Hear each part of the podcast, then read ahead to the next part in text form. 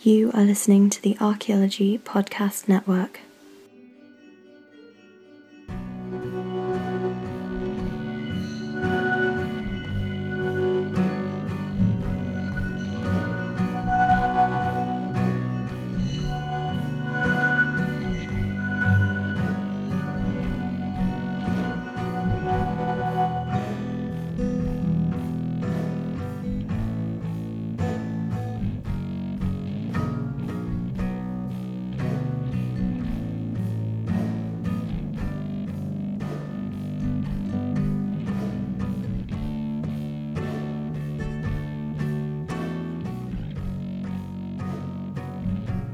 Hello, friends. I hope you're feeling well. I hope you're sitting comfortably. As I write this, I'm wondering what impact my words will have. Despite the podcast network doing well, I'm often thinking about my actual contribution to the podcast environment. In many ways, I've gotten old already. The energy I had for my own show began being taken by other projects and shows, and at one point, I was contributing to a number of different projects at once. Unfortunately, my energy is divided. I began using up the power and the drive to create. I'm sure it became obvious in some of my monologue shows that I wasn't as interested as I usually am about certain topics. As you may know, my show has been on a bit of a downward slope in terms of releasing in a timely manner, and I'm getting less guests on board. I think it's probably for the best that I honestly put this show on a back burner of sorts. Not gone forever, but definitely the immediate future. My life is about to change, and because of that, I will have even less time than usual to record. I'll have less time to organize interviews or meetings, but I'm only talking about recording at this point. I will be continuing to work behind the scenes to make the Archaeology Podcast Network and its shows even better. I'll be supporting the various hosts that we have on the network, as well as the year long project, the 365 Days of Archaeology a project that you, as a listener, can also get involved with. I love podcasting and creating things. It feels like what I was born to do, and I will continue to do that. But sometimes you have to weigh up the priorities in your life and make the best decision for the time being. With the added caveat that I may return to podcasting and broadcasting soon enough. I won't be gone completely. I'll just be a little quieter. I'll still be on social media and I will still be contactable. Please never feel like you can't email me or DM me. I'm always open. There are also a couple of loose ends that I mean to tie up, but they won't be tied up quickly. The nature of creating media means that I will have to invariably take time over things when I do come back to recording, maybe, maybe I'll have better things to say. Maybe better things to talk about. Finally, I want to thank everyone who's ever listened to my almost three years of work.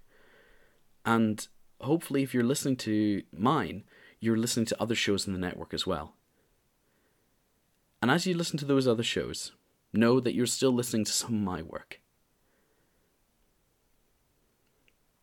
Because ultimately, an audience is what matters.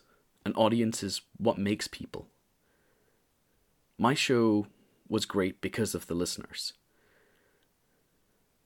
It meant that although I might have said the stupid things, or I might have been a little too uh, crazy, or I jumped to things, people still listened, and people gave me their responses, and that's really what I strive for: is a connection that's what we all do. It's podcasting is about making connections. And I've made so many great connections through podcasting. It's not just been people in archaeology, it's been people beyond that as well. Look at all the people that you have in front of you. Look at all the people you have around you. Connection is everywhere. And having a social media presence or a presence online is just part of that connection.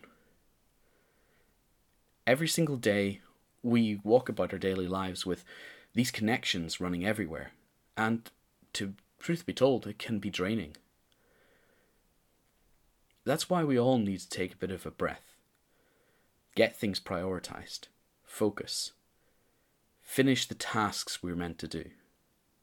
Right now, I'm constantly worried about the things I cannot do and I can't complete on time. And that's just not healthy for me, nor anybody around me.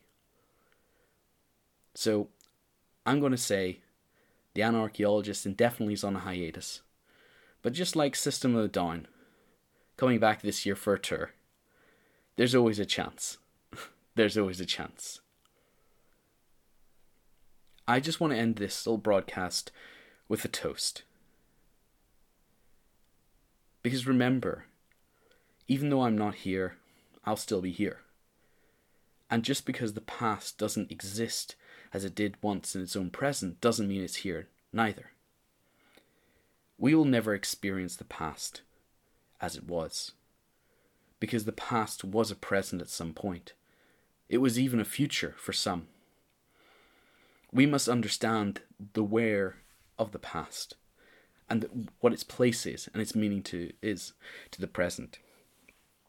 Because our understanding will get better, that means the greatest understanding of the past is in our future. It also means that we have to rely on our past to inform our present.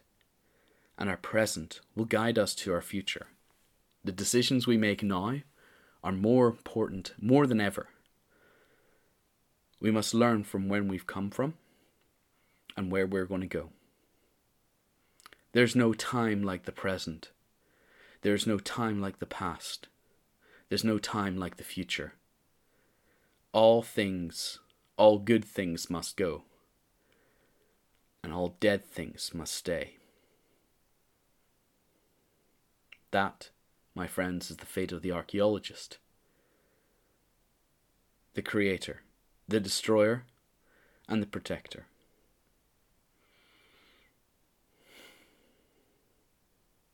Remember, there's a little bit of archaeology in all of us. We are all archaeologists. We are the future. I was just about finishing an the editing of the um, last Anarchaeologist show for the time being when, of course, the UK general election um, happened. And, uh, I mean, my part of the world has suddenly come under a little bit more scrutiny than usual. Um, there's a lot of people who now are very, very well to know and uh, are very, very well educated about the troubles in Northern Ireland and the very different parts of um, the country that are, you know, who votes for who and who does what. And the DUP are obviously trying to start a coalition. Well, Theresa May, the leader of the Conservatives, has not won the majority she wants. She's actually lost it. She's formed a minority government, and she's basically asking the DUP to prop up some votes. Now, the thing is, the DUP uh, are the Democratic Unionist Party. They were formed in the 1970s by the Reverend Ian Paisley. Ian Paisley um, is a wonderful gentleman. Um, please note the sarcasm there. He once called the Pope the Antichrist, and he was very much in favor of discrimination against Catholics.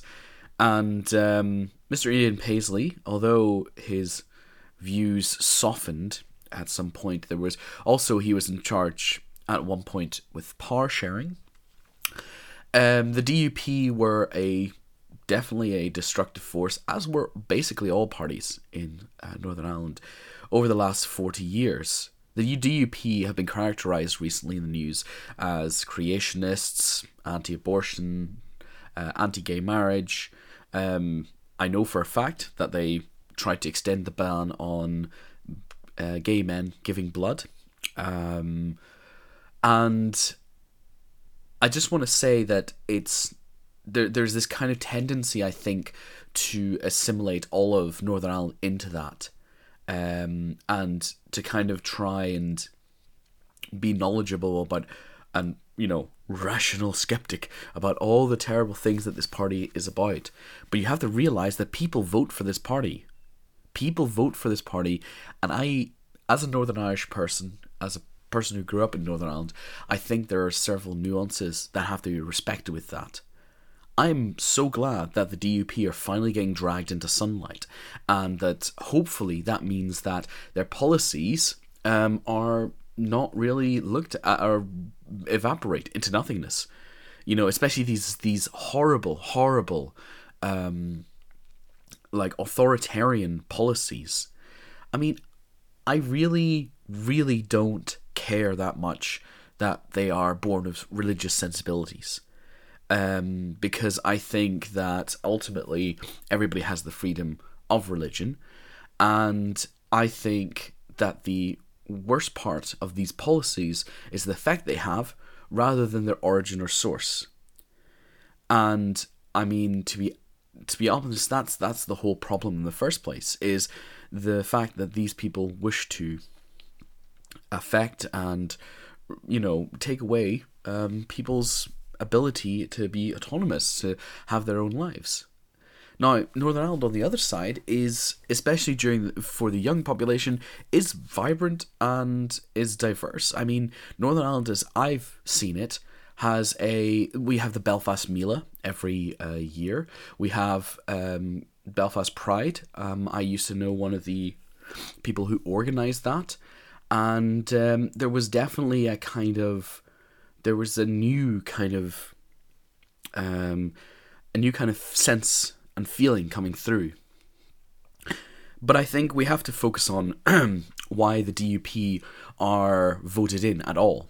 And I think there's maybe an optics kind of thing about unionism fearing that any kind of swing towards Sinn Féin would basically mean uh, a united Ireland uh, almost immediately forming you know, Sinn Féin is the nationalist party in, in Northern Ireland, and it's the one directly connected to the IRA. And for most people, that connection isn't just a connection, it is one and the same. You know, Sinn Féin is the IRA. And many of the Sinn Féin uh, leadership were in the IRA. Um, that's not it's not up for debate. But at the same time, many people in the DUP um, including Peter Robinson. They were in the UDA, that's the Ulster Defence Association. Now, where I grew up, uh, we had the UVF and the UFF. That's the Ulster Freedom Fighters and the Ulster Volunteer Force. Um, yes, there's a lot of groups. There are a lot of groups. Um, the UVF, the UDA, and the UFF, I think they were in charge of gun smuggling into Northern Ireland uh, for the fight. Um, so when people think of the war and the conflict in Northern Ireland, they often think solely of the IRA, but there are many other players in the mix.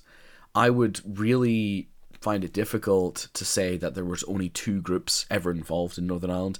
I think when you really look at it, the stakeholders here are many you know, I'd say there's about 10 paramilitary organizations I could name off the top of my head. Um, some of them are defunct, some of them are very much connected to each other. And um, what what's really important to note is that it was the Good Friday Agreement that got the IRA to uh, put down its weapons. And I think that was the Good Friday Agreement is one of the keystone uh, points at which democracy, politics, and diplomacy actually had an effect. You know, a lot of people like to. Sorry, I've got a bit of a cold at the moment. A lot of people like to rag on politics as this kind of fancy way of talking that doesn't actually affect any change. And I would like to always point to the Good Friday Agreement and the consequent, I think it was the St. Andrew's Day Agreement, where um, diplomacy actually worked. You know, the IRA decommissioned their weapons, and Sinn Féin has now become a party that is mostly above water on that kind of stuff. Um, the DUP, on the other hand, people vote for the DUP, I feel, uh, because they're the biggest party, so they're definitely going to go through. They're going to actually have effect change. And a lot of people think they're the only party that can stand up to Sinn Féin, because if Sinn Féin were to get any amount of votes, I think people have this in their head that if Sinn Féin got any amount of votes, that they would then automatically make United Ireland a thing straight away without even considering anything. And um, because of that, almost the necessity of the DUP to exist to combat Sinn Féin, you have a tendency for the DUP to basically say whatever they want. I think it's time for us to really stand up um, as citizens of the UK, I think actually my appeal is to the people of Northern Ireland. Um, that now that the DUP, I mean, you should always been doing it, but the DUP are big, and that means they can. Re- you really just have to keep going at it. You know, uh, I think.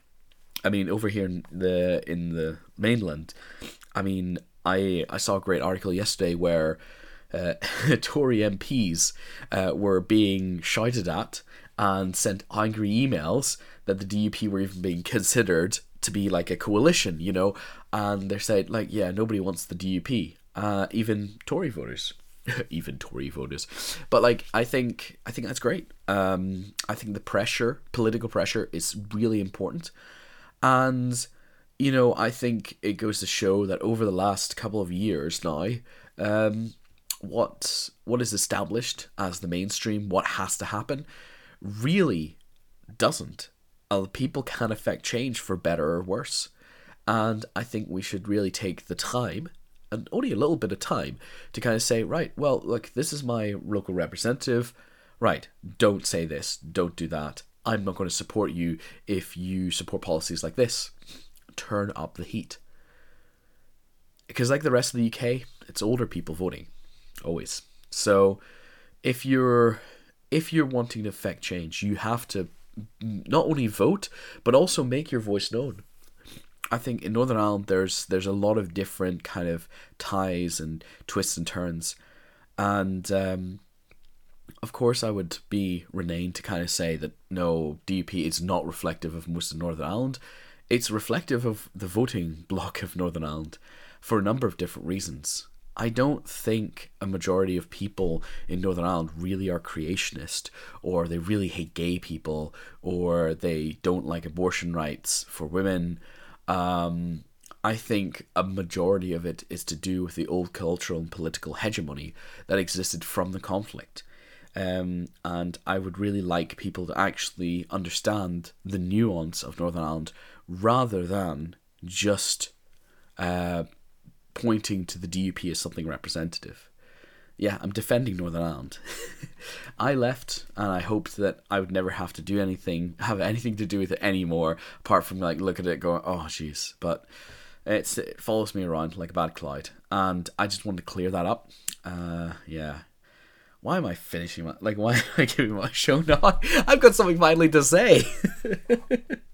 and, and I can't, I just don't have the time anymore. So um, enjoy. Um, I as I said, there's lots of different ways to help us out. Um, on the network as well. Uh, so please um, consider having a look at the other shows in the network. Subscribe to us on various different platforms iTunes, Stitcher, or any sort of podcast app that you use.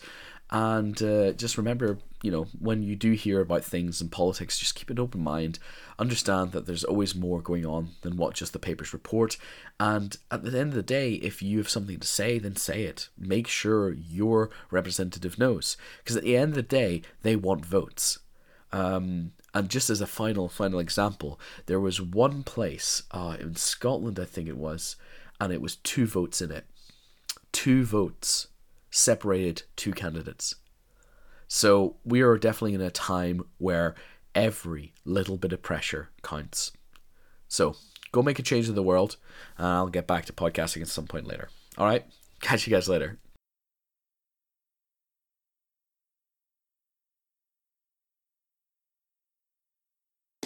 This has been a presentation of the Archaeology Podcast Network. Visit us on the web for show notes and other podcasts at www.archaeologypodcastnetwork.com. Contact us at chris at archaeologypodcastnetwork.com.